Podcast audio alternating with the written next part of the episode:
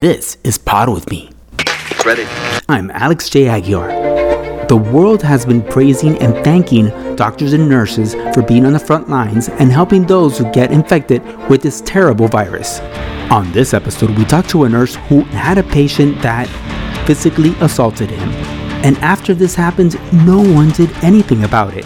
Get ready, because the pod starts now. he got next to me and he just from nowhere say i just feel like i want to punch your f- face mother f um, on a matter of nothing he punched me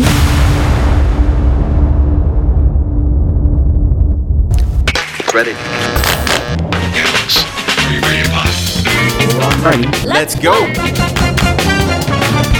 Roll sound. And I'm here with one of our heroes.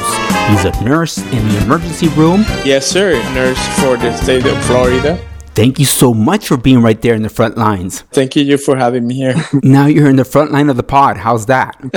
Tell me, Ari, how long have you been a nurse? uh, alex i've been doing nursing for the last 22 years Ah, 22 years. And in these 22 years, we've never seen a pandemic like this. Tell me, what's life like now in that emergency room? uh, stressful everybody's been very stressed out very challenging and overwhelming yeah I'm sure you've dealt with a lot of patients uh, coming in with coronavirus, correct? Yeah, we've been handling all type of patients. Yeah, we've been dealing with this pandemic altogether.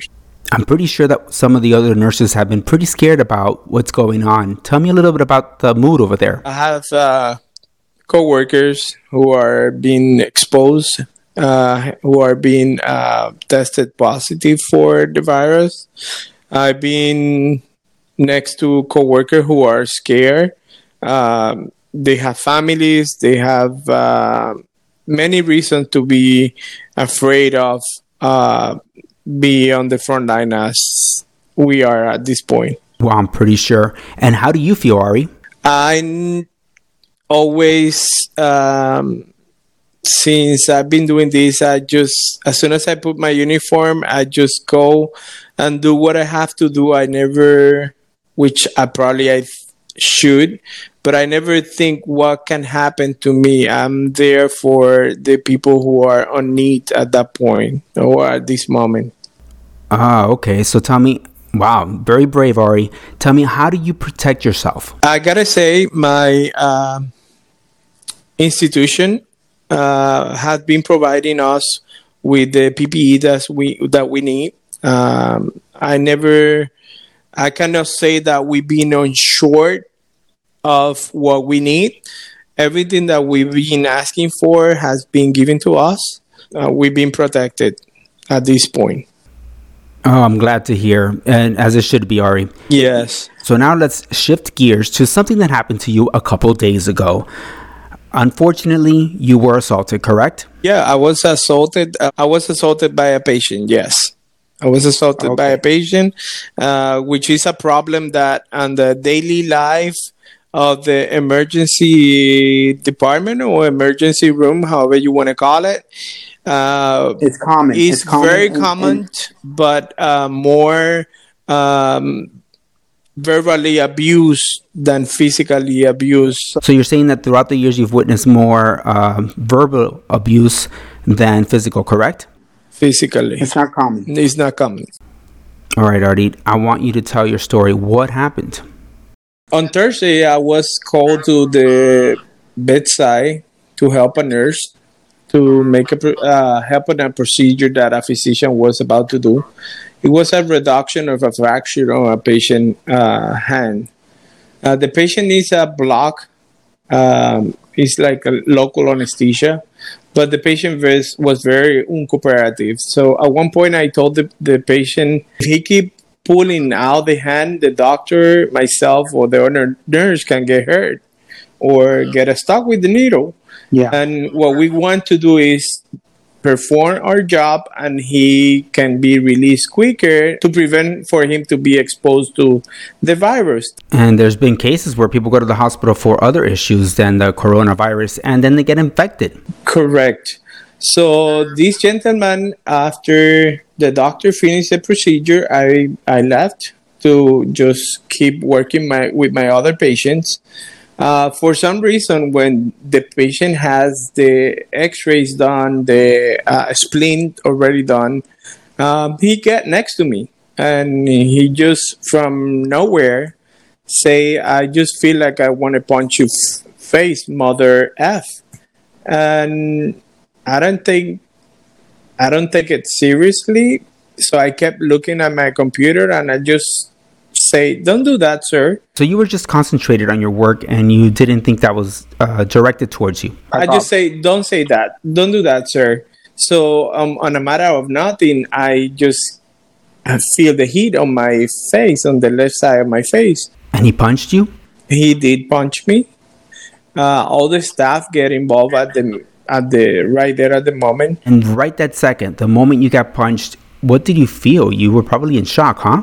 I could not believe I was getting hit. No, I could not believe that was happening to me after 22 years. In the emergency department, we get very, very, very um verbally abused, uh, physically abused, not as much as verbally. Uh, I never thought that would happen to me, be uh, physically abused for a patient when I try to do my job the on the proper way and the best of um, my ability. Um, so that that shocked me. That shocked me that I was assaulted in the emergency room on these days that we are living, and everybody are recognizing our job. At this point, you've been embarrassed. The whole emergency room saw what happened. You're in shock. You can't believe this is happening. And you want the authorities. You want the authorities to do something about it. Uh, but they actually disappointed. What happened? We call security, the- we call the management, um, and finally we call the police. So we can handle the situation, and the patient, I, I can press charges on the patient right there on the spot. Police officer came, and after the doctor cleared the patient, because obviously we have to do the whole procedure to discharge the patient. So my physician did the all the procedure, and he told the uh, officer, so he's good, good to go. Um, 10 minutes after 10 15 minutes after the officers came back with another patient and i asked the officer um, that was very quick that you came back and he said no i took your patient over the uh, behavioral health a mental health hospital So, do you think the patient told the officer uh, that he felt like killing himself and had those thoughts because he did not want to go to jail? um, well i don't know if the patient has a mental illness But when you were treating him, I mean, just by looking at him, can you tell? Did he have any signs? I was I was helping there for less than five minutes. I was not involved in that particular case as a primary nurse. Did you get a sense? Uh, no, All right, so let's let's recap. You gave the complaint to the officer, and the officer is supposed to take uh, your patient to jail. But instead of taking him to jail, he ju- took him directly to the mental institution. So in a matter of 15 minutes, you see this cop again um, with the new patient, and then you're asking, so where is the patient that I mean? "Where's the guy that hate you?" yeah, wh- wh- what did you did? You did the process very quick, and his his answer was no. I took him over behavioral health because he expressed some mentally uh, concerns that he was having. So I didn't took him to a jail. I they correct him. They correct him is a law that the state of Florida has for mental illness patients need to be evaluated by a psychiatrist basically he Act the patient and took it took him over behavioral health. The next step it was getting more upset. upset. Um, Now I could understand why you got upset, and who knows? Maybe that officer really thought he needed to go to a mental institution. I mean, just the fact that he stood next to you and gave you a punch in front of everybody uh, for no reason at all is, I think, pretty much enough of a sign to take him to a mental institution. But regardless, um, you were upset because you felt that the officer did nothing, or maybe he didn't show any compassion towards you. Correct? yes. Uh, so I asked him for my um, what is the next step that I need to do. Uh, he said, "Well, I gotta give you a incident number, and I asked him, so you don't have it yet? So he said no. Um, so I keep insisting him, and he's like, "Are you sure you want to press charges on this case?" And I'm absolutely, I want to press charges. This patient uh, physically attacked me on the emergency department where I'm giving my service to the public. Um, so it seems like he don't want to be involved much in the case. So he finally gave me the case.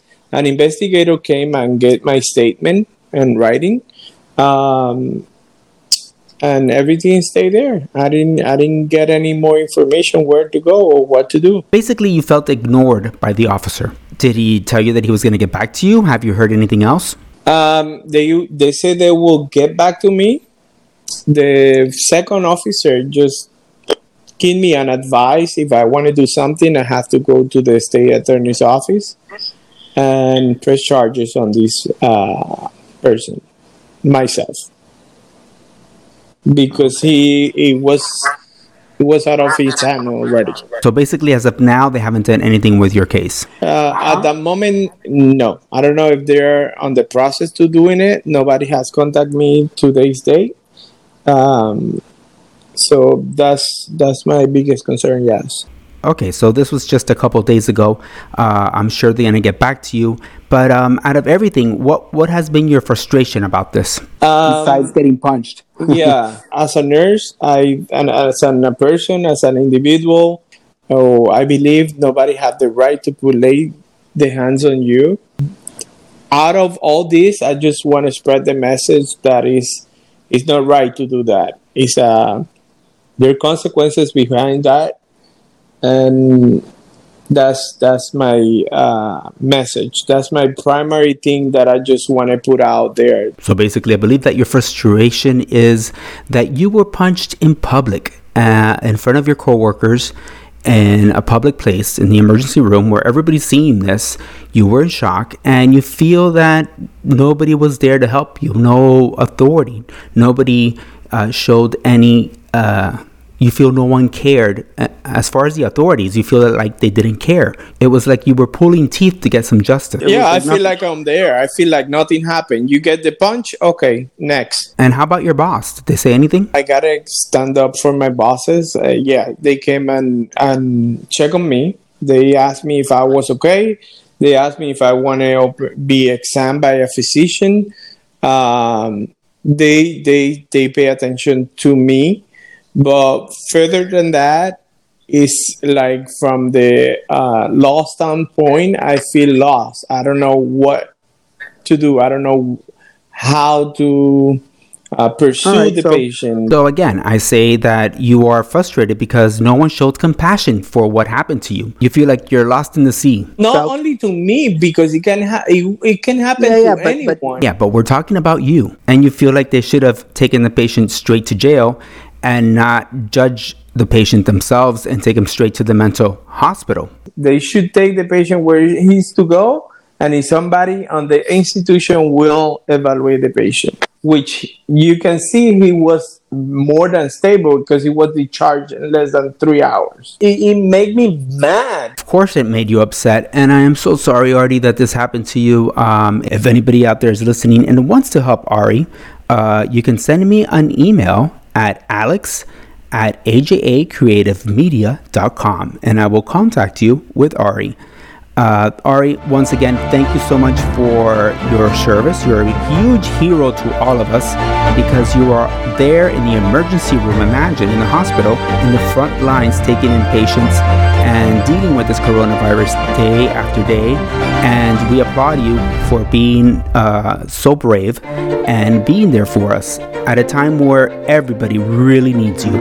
And uh, thank you so much for that. Thank you, you Alex. Thank you, everybody out there. If somebody have any uh, recommendation or can guide me through the process, I would really appreciate it.